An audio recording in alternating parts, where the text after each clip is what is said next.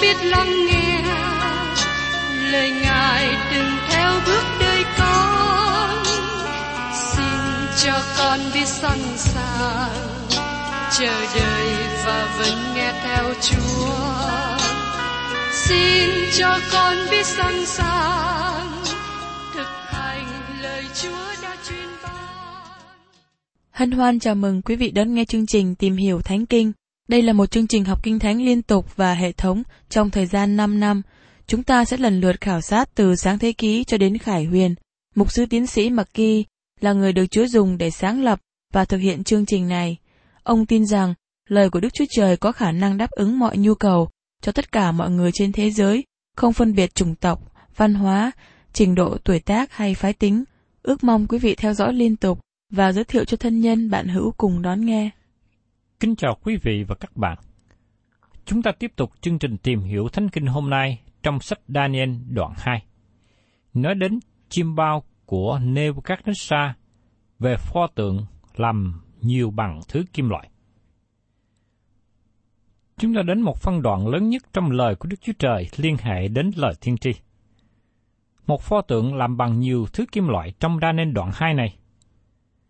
Bốn con thú trong đoạn 7 và 70 tường lễ trong đoạn chính.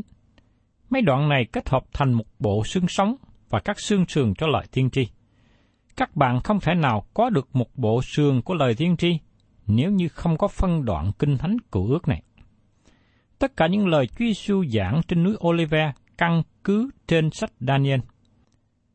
Ngài đang ngồi trên núi Olive, môn đồ tới riêng cùng Ngài và nói rằng, Xin Chúa phán cho chúng tôi biết lúc nào những sự đó sẽ xảy ra, và có điểm gì chỉ về sự Chúa đến và tận thế.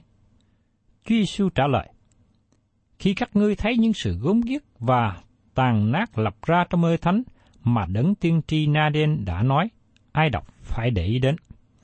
Trong Ma-thơ đoạn 24 câu 3 và trong câu 15. Vì thế, trong Daniel đoạn 2 rất quan trọng trong lời của Đức Chúa Trời. Con người ở khắp nơi hỏi rằng, điều gì xảy ra cho thế giới? Sự việc diễn tiến như thế nào? Vì sao có nhiều khủng hoảng xảy ra khắp nơi? Nhưng thưa các bạn, thời kỳ dân ngoại sắp đến, người ngoại không thực hiện tốt công việc cai trị thế giới. Chúng ta có thể trở lại xem điều này trong sách Daniel và chúng ta có thể đang đi đến dần đến thời kỳ cuối cùng. Do vậy, hội thánh của Đấng Christ sẽ cất khỏi thế gian này trước khi thời kỳ dân ngoại hoàn tất. Đấng Christ sẽ trở lại cai trị thế gian này. Trong lời tiên tri Daniel là nền tảng để hiểu tất cả mọi lời tiên tri.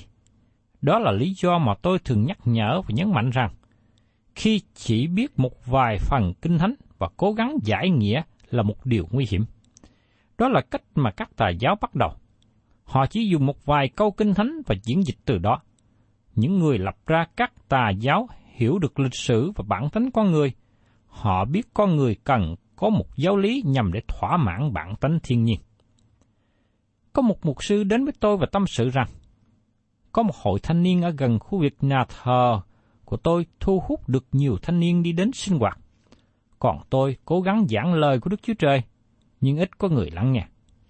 Khi nghe thế, tôi nói với một sư trẻ này, chúng ta cần nhận biết điều này. Nếu chúng ta hầu việc Đức Chúa Trời và giảng lời của Ngài, chúng ta ở trong nhóm thiểu số. Những người khác giảng dạy và sinh hoạt nhằm thỏa đáp nhu cầu tự nhiên, nhưng chúng ta hầu việc Đức Chúa Trời là để dẫn dắt con người đến sự cứu rỗi trong đấng Christ. Ngày nay có một phương cách nguy hiểm, đó là hầu việc Đức Chúa Trời và dùng các lời thông giải từ lời của Đức Chúa Trời, hơn là dùng chính lời của Đức Chúa Trời. Khi tôi mới bắt đầu hầu việc Chúa, tôi bị rơi vào khuynh hướng này, vì tôi được sự thu hút của nhiều người. Họ cho rằng tôi là người có nhiều sự hiểu biết. Nhưng cảm tạ Chúa, sau đó có hai người kinh nghiệm trong sự hầu việc Chúa nhắc nhở và cảnh giác tôi rằng, điều quan trọng là cần học hỏi và tìm hiểu toàn bộ lời của Đức Chúa Trời. Và qua lời khuyên của hai chị này, đưa tôi trở lại phương hướng đúng trong sự hầu việc Đức Chúa Trời, trong sự học hỏi lời của Đức Chúa Trời. Bây giờ mời quý vị cùng xem ở trong Daniel đoạn 2, nói đến chim bao của Nebuchadnezzar và đòi hỏi của vua đến với những thực sĩ Babylon. Trong Daniel đoạn 2 câu 1 Trong năm thứ hai đời vua Nebuchadnezzar, vua thấy chim bao thì trong lòng bối rối và mất giấc ngủ. Tôi nghĩ rằng Nebuchadnezzar là người bấy giờ được tôn lên vị trí cao trong quyền lực. Ông có sự ưu tư về đế quốc ở dưới sự lãnh đạo của ông. Babylon là một quốc gia lớn đầu tiên của thế giới. Nebuchadnezzar đã làm một điều mà người Ai Cập không thể làm trước đây, bởi vì người Ai Cập thường giữ khép kín. Sai lầm lớn nhất của các pharaoh Ai Cập là đã không rời khỏi sông Nin. Các vua Ai Cập cố gắng ở trong nước, cố gắng phòng thủ cho vững chắc. Họ có tường thành của sa mạc bảo vệ mà không ai có thể đi vào. Vì thế họ dùng mọi nỗ lực phòng thủ sông Nin. Và đó là cửa ngõ chính để vào Ai Cập. Người Ai Cập có đi bên ngoài nhưng không đi bao xa.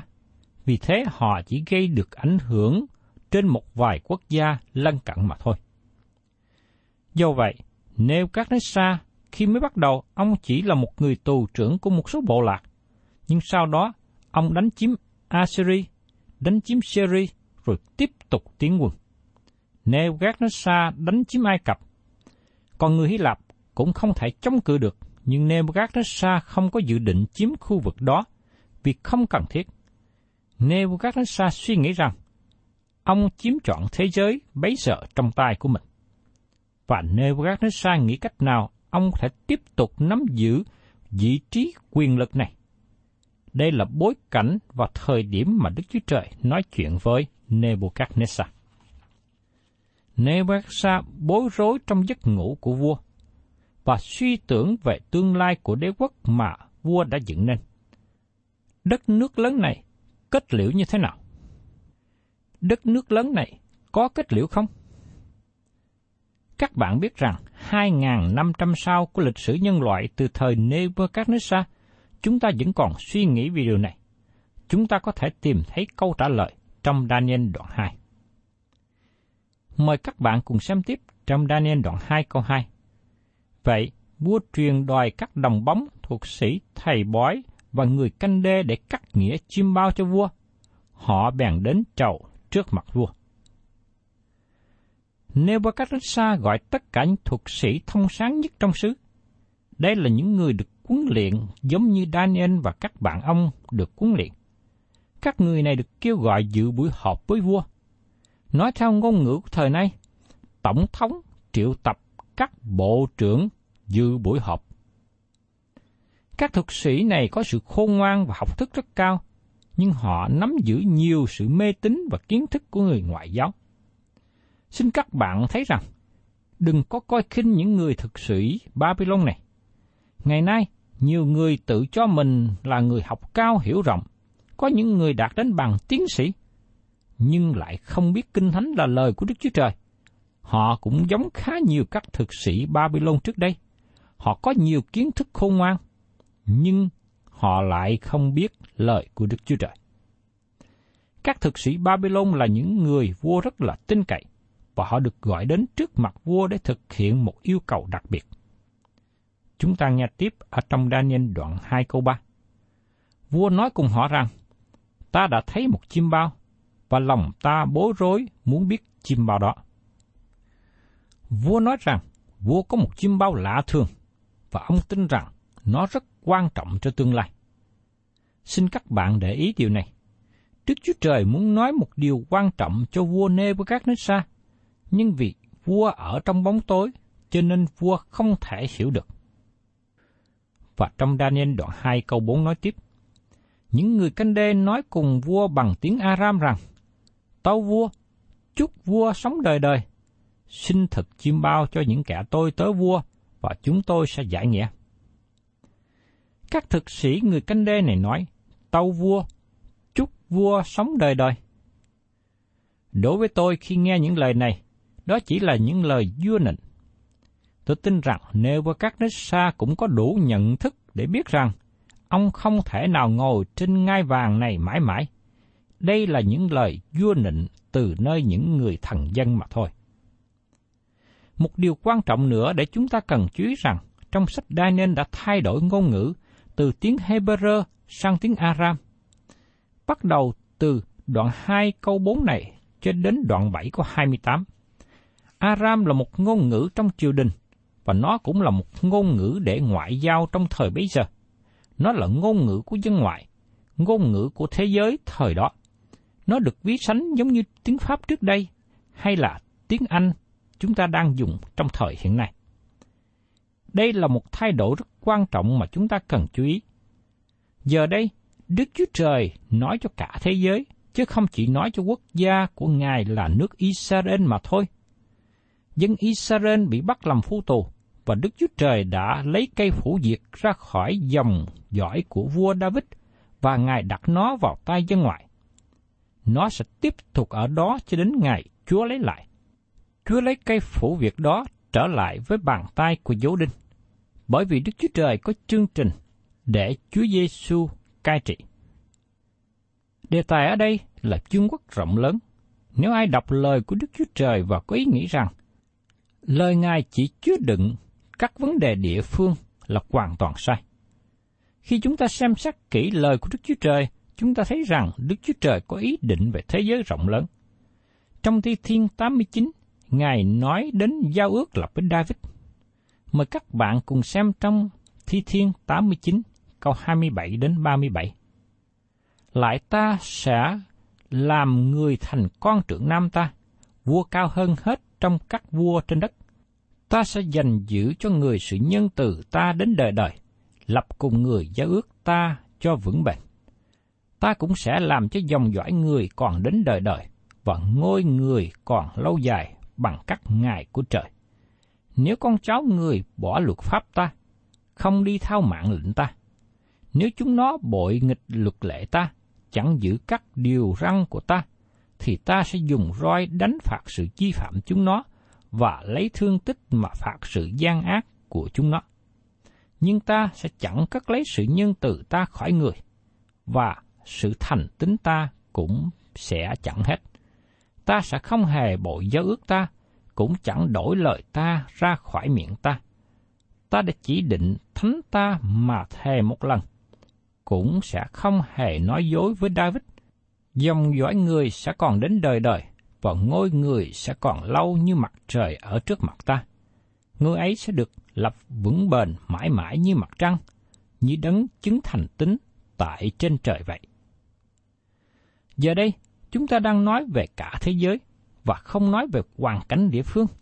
Điều này liên hệ đến người cai trị thế giới lớn nhất và ngôn ngữ được dùng là ngôn ngữ của thế giới thời bây giờ.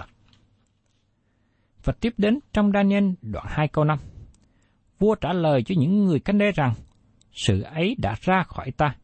Nếu các ngươi không nói cho ta biết chim bao đó thế nào và lời giải nó làm sao, thì các ngươi sẽ bị phân tay và các ngươi sẽ trở nên như đóng phần. Đây là một sự đón phạt rất lớn, nhưng các bạn có thể thấy rằng những gì du muốn.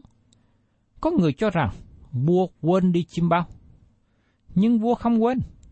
vua biết chim bao này rất quan trọng và vua từ chối tiết lộ cho các thực sĩ. Tại sao? Bởi vì vua cuốn có một lời giải thích đúng về nó. Vua muốn làm cho các thực sĩ này khiếp sợ. Họ phải có lời giải thích đúng về chim bao. Họ phải nói cho vua chim bao đó là gì. Và tiếp đến, trong Daniel đoạn 2 câu 6. Nhưng nếu các ngươi tỏ chim bao và lời giải nó cho ta, thì các ngươi sẽ được lễ vật, phần thưởng và sự vinh hiển lớn từ nơi ta. Các ngươi sẽ tỏ cho ta chim bao đó và lời giải thích nó thế nào. Vua Nebuchadnezzar là người rộng lượng và vua ban cho rất nhiều những người có công. Vua này cai trị với sự rộng rãi đó và chúng ta sẽ thấy những điều này trong phần kế tiếp. Vua nói rằng, nếu các ngươi giải thích đúng chim bao, các ngươi sẽ được ban thưởng lớn. Nhưng xin các bạn để ý, điều này không phải dễ để cho các thực sĩ này thực hiện. Mời các bạn cùng xem tiếp trong đoạn 2 câu 7. Họ lại tâu lần thứ hai rằng, xin vua kể chim bao cho những kẻ tôi tới vua, và chúng tôi sẽ cắt nghĩa. Các thực sĩ này nhận biết họ đang ở trong tình trạng nguy hiểm. Họ rất thận trọng và xin vua kể lại điềm chiêm bao để họ có thể giải nghĩa được. Và trong Daniel đoạn 2 câu 8, vua rằng, ta biết chắc các ngươi tìm cách để quản thi giờ, vì các ngươi thấy sự ấy đã ra khỏi ta. Vua nói rằng, các thực sĩ này có ý muốn trì quản, muốn kéo dài thi giờ, bởi vì các ngươi sợ hình phạt và tiếp đến trong Daniel đoạn 2 câu 9. Nhưng nếu các ngươi không tỏ cho ta biết chim bao, thì cũng chỉ có một luật cho các ngươi, vì các ngươi đã điều đình với nhau đem những lời giả dối bậy bạ nói cùng ta. Cho đến ngày giờ, sẽ thay đổi. Vậy, hãy nói chim bao cho ta, và ta sẽ biết rằng các ngươi có thể giải nghĩa được. Tại đây vua Babylon tỏ bài cho thấy rằng vua thiếu lòng tin tưởng các thực sĩ này. Tôi nghĩ rằng trước đây họ cũng đã thất bại một vài lần nào đó mà vua đã hỏi ý kiến đến. Giống như các tiên tri ba anh thất bại với vua Ahab. Từ khi vua Ahab chết trong chiến trận, không có cơ hội trả thù. Nebuchadnezzar cảm nghĩ rằng các thực sĩ này chỉ là những người vua nịnh, và giờ đây vua muốn thử nghiệm họ thật sự như thế nào. Lý do của vua ở điểm này rất là hợp lý. Nếu họ có thể nói cho vua chim bao, thì vua mới có thể kết luận rằng lời giải của họ mới thật sự là đúng. Nếu họ không nói chim bao cho vua, thì bất cứ những lời thông giải nào của họ cũng ở dưới sự nghi ngờ. Và tiếp đến, chúng ta cùng xem đến việc các thực sĩ phản ứng ra sao. Trong Daniel đoạn 2 câu 10, những người canh đê lại cùng vua rằng, chẳng có người nào trên đất này có thể tỏ ra việc của vua, vì chẳng có vua nào, chúa nào, người cai trị nào đem việc như thế hỏi đồng bóng thuộc sĩ hai người canh đê nào. Thưa các bạn, đây là lời chân thật mà các thuộc sĩ, các người thông sáng này công bố. Không một người nào trên đất này nói được chim bao, chỉ có Đức Chúa Trời. Và trong hoàn cảnh tuyệt vọng đó, họ khẩn nài vua để cứu mạng sống. Họ nêu ra lý do không thể thực hiện được chiếu chỉ của vua, không thể thực hiện được điều mà vua muốn. Dĩ nhiên, đòi hỏi của vua không có hợp lý. Nhưng bởi vì họ công bố họ là những người có địa vị cao, họ là những người hiểu biết họ là những người thông sáng, họ hơn nhiều người khác. Nên giờ đây vua đòi hỏi họ phải bày tỏ hay thể hiện sự thông sáng của mình ra. Và tiếp đến trong Daniel đoạn 2 câu 11. Vì sự vua đòi là hiếm có, và không ai có thể tỏ cho vua được, chỉ có các vị thần không ở với loài xác thịt. Xin các bạn lưu ý rằng, các thuật sĩ này nói rằng họ không có sự giao thông với trời. Họ cũng thừa nhận rằng thần của họ cũng không thể nào ban cho họ những tin tức này. Họ kết luận rằng không một người nào có thể đáp ứng được mạng lệnh của vua truyền, và điều này mở đường cho Daniel bước vào hiện trường. Và tiếp đến trong Daniel đoạn 2 câu 12.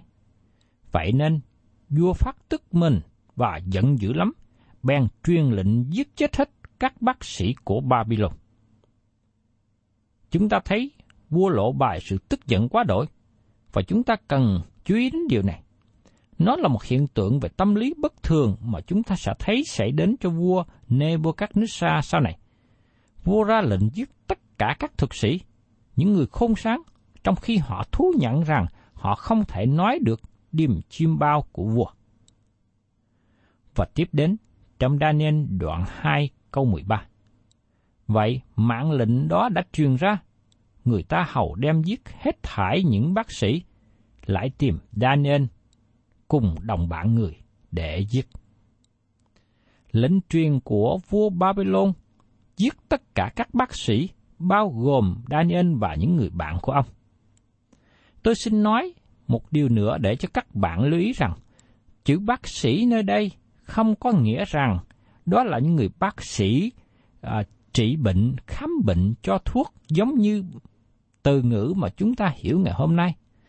Chữ bác sĩ nơi đây tức là những người thông sáng, những người mà có những bằng cấp cao, giống như ngày hôm nay những người có bằng tiến sĩ vậy. Đây là những người học cao hiểu rộng, những người thông sáng mà vua Nebuchadnezzar đã tuyển chọn, đã huấn luyện, đã sử dụng họ làm những người hầu cận với vua, những người cố vấn cho nhà vua. Nhưng giờ đây, họ không thể đáp ứng được điều mà vua yêu cầu, tức là kể lại điềm chim bao mà vua đã nằm thấy được, đồng thời giải thích điềm chim bao đó. Và vì thế, vua Nebuchadnezzar ra lệnh giết tất cả những người thực sĩ thông sáng này. Dẫu rằng các thực sĩ này được huấn luyện, trước đây họ được dạy để nói theo đám đông, nhưng giờ đây vua đã mất lòng tin với họ. Lệnh truyền của vua cũng thiếu sự suy nghĩ khi giết nhiều người vô tội trong xứ Babylon, và họ thật sự không có trách nhiệm về điều này. Họ bị vua áp chế và họ không đáp ứng được đòi hỏi của vua, và cuối cùng họ bị vua giết. Nebuchadnezzar là một người độc tài, nên lệnh của vua truyền thì phải làm.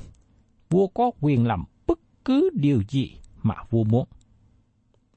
Quý vị và các bạn thân mến, tôi mong các bạn hãy để ý đến điều này.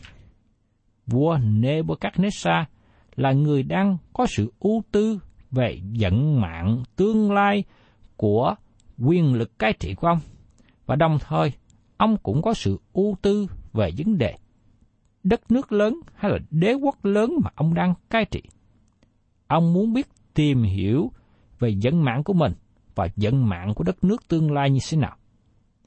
Đức Chúa Trời đã tỏ bài khải thị cho vua qua một điềm chim bao. Nhưng rất tiếc, vua là người ở trong sự tối tâm, nên không nhận biết được điều này. Và các bác sĩ, các thực sĩ của người canh đê cũng không thể nào giúp vua nói được ý nghĩa của chim bao đó ra sao. Điều đó làm cho vua tức giận và các thực sĩ này bị vua giết chết. Nhưng thưa các bạn, biến cố này xảy ra để mở đường cho Daniel bước vào câu chuyện. Và Đức Chúa Trời sẽ dùng Daniel một cách hết sức là kỳ lạ. Chúng ta sẽ tìm hiểu tiếp về điều này trong chương trình kỳ sau. Thân chào và hẹn tái ngộ cùng quý thính giả.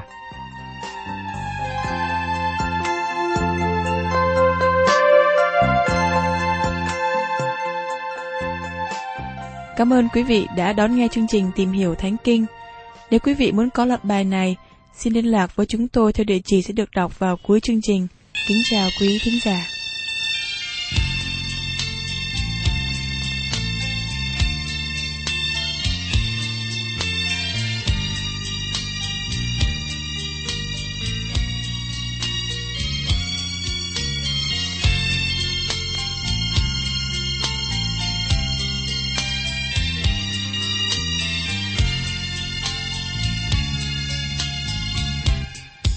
Chúa sai đi, con quyết vâng lời.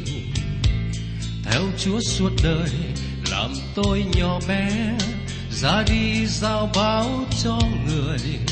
Tin vui Thiên Chúa muôn đời, cứu ai lầm than, dìu ai lạc lối. Nâng sức của con xin hiến cho ngài. Dâng chúa tâm hồn, thành kính đơn sơ dù đời thử thách cuốn lôi, dù chịu nhiều nỗi đắng cay, sắc son trong lòng yêu chúa thủy chung. Chúa kinh yêu ơi, chúa kinh yêu ơi, xin cha ban quyền năng cho con. Con sẽ ra đi khắp bốn phương trời gieo giống tin lành, tỏa ngát hương thơm cho nhân gian biết Giêsu vào đời ngài gánh đơn đau để cho con người vui hướng tình yêu.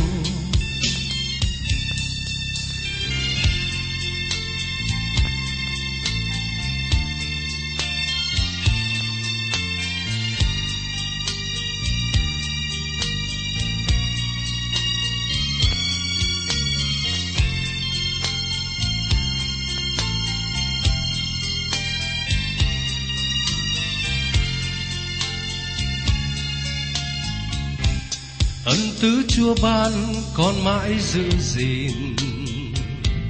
Xin chúa tin dùng, làm con gặt tốt, ra tay nâng đỡ bao người. Cô đơn hư mất trong đời, dẫn đưa về nơi bình an êm ấm. Ban phát yêu thương, giao báo danh ngài.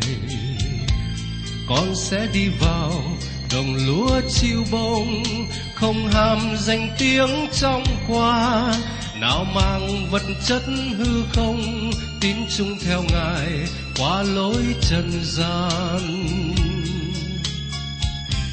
Chúa kinh yêu ơi, chúa kinh yêu ơi, xin cha ban quyền năng cho.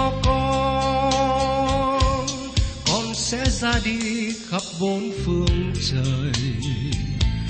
Gieo giống tin lành, tỏa ngát hương thơm, cho nhân gian biết Giêsu vào đời ngài gánh đơn đau, để cho con người vui hướng tình yêu.